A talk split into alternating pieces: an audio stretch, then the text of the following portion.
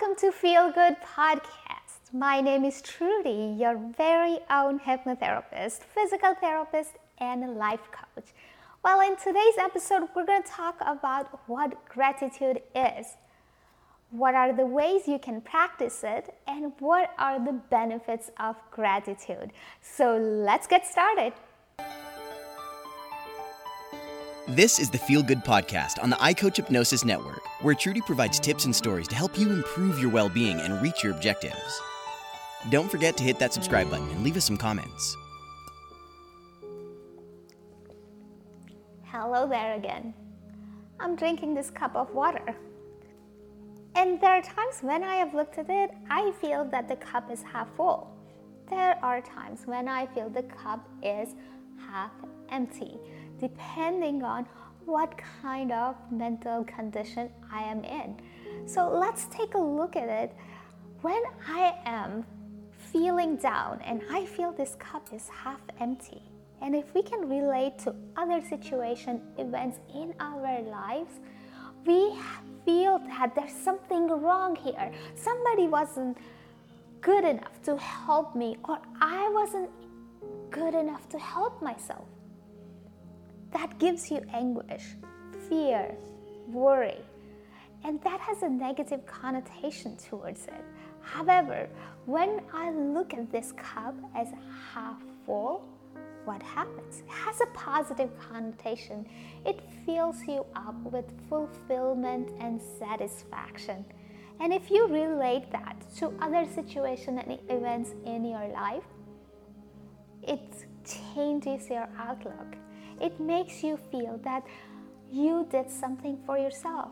And you might even want to think that somebody else was responsible for filling up your cup. And that is gratitude, my friend. Joe Dispenza, a very famous neuroscientist, speaker, author, and chiropractor, says wherever your attention goes to, that's where your energy flows. That means if I am very focused on negative experiences, my brain is going to take a snapshot of the entire experience and our brain is capable of recreating the entire experience in a different way but similar emotions so many times. And exactly same way if we focus on something that is positive out of that situation our brain will focus on that particular event, positive event. And your brain is capable of recreating that positive emotion again and again and again. So now you look at it and see what happens. It's identical situation. One time you look at it with glass half full, the other time you look at it with glass half empty. The results are very drastic and very different. So, why would you want to look at things with a negative connotation? Does it make sense? Robert Emmons and Michael McCullough defines gratitude as a two step process. Number one, you identify a positive outcome in your life. That means something happened. Your glass was half filled. And second, you identify external source for that to happen. That means you realize somebody else had filled up your cup. That's all you have to do to identify that you have gratitude towards somebody else. There are so many benefits out of gratitude, and you'll be wondering why do I have to practice gratitude? What do I have in the store for myself? Does that make sense? I have asked that to myself many times, and you might have as well. Well, if I want to not say thank you for somebody who opens the door for me, I don't want to. I don't care. Why do I have to? Well, let me tell you what happens to your system when you simply say thank you and you feel for that gratitude. There are many, many physical benefits of practicing gratitude. For example, research shows that people who actually practice gratitude have fewer aches and pains. We all want that, don't we? Their blood pressure is lower. their immune system is better, and they sleep better. That's fabulous. It also has a lot of emotional benefits. There are many, many emotional benefits of practicing gratitude. People who practice gratitude, they feel more alert, they feel awake, more positive emotions. They feel optimist, they feel happy in their lives. That's fabulous. And on top of that, because you are feeling gratitude for somebody else, the other person feels better as well. That means that person is going to accept you more in their inner circle and you feel more compassionate and that makes you feel that you belong in the society. So that makes you feel more sociable. That's wonderful as well. Psychologist Robert Emmons from UC Davis and Michael McCullough from University of Miami did a study together and they found that people who practice gratitude they had higher level of optimism in their lives.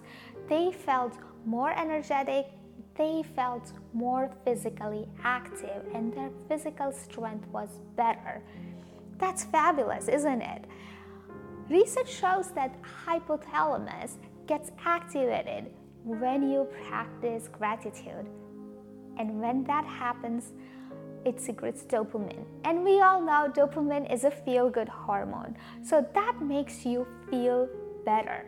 So just by opening a door, if somebody opens the door for you and you say thank you, that does a lot to your system. You have nothing to lose right here. And let's take a look at how we can practice gratitude in this case.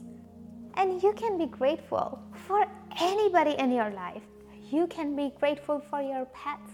You can be grateful for your neighbor, for somebody who just opens the door for you. You can be grateful for your colleague, for nature, for higher power, for your spouse. And when you practice that, it becomes easier and easier and easier for you to practice because your brain is producing all these hormones and it has a lot of physical, emotional, and social benefits of it. So that's how you can practice. The second way, you can write a journal. What am I grateful for today? Number three, you can practice gratitude meditation. I really like that. For example, you can say, I am grateful for the tree. I'm grateful for sky and earth. I'm grateful for shower. I'm grateful for this and that based on what you feel comfortable in your life.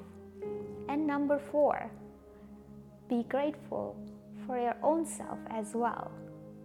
And I just wanted to mention I am so grateful for all of my subscribers and viewers who have really made me feel special.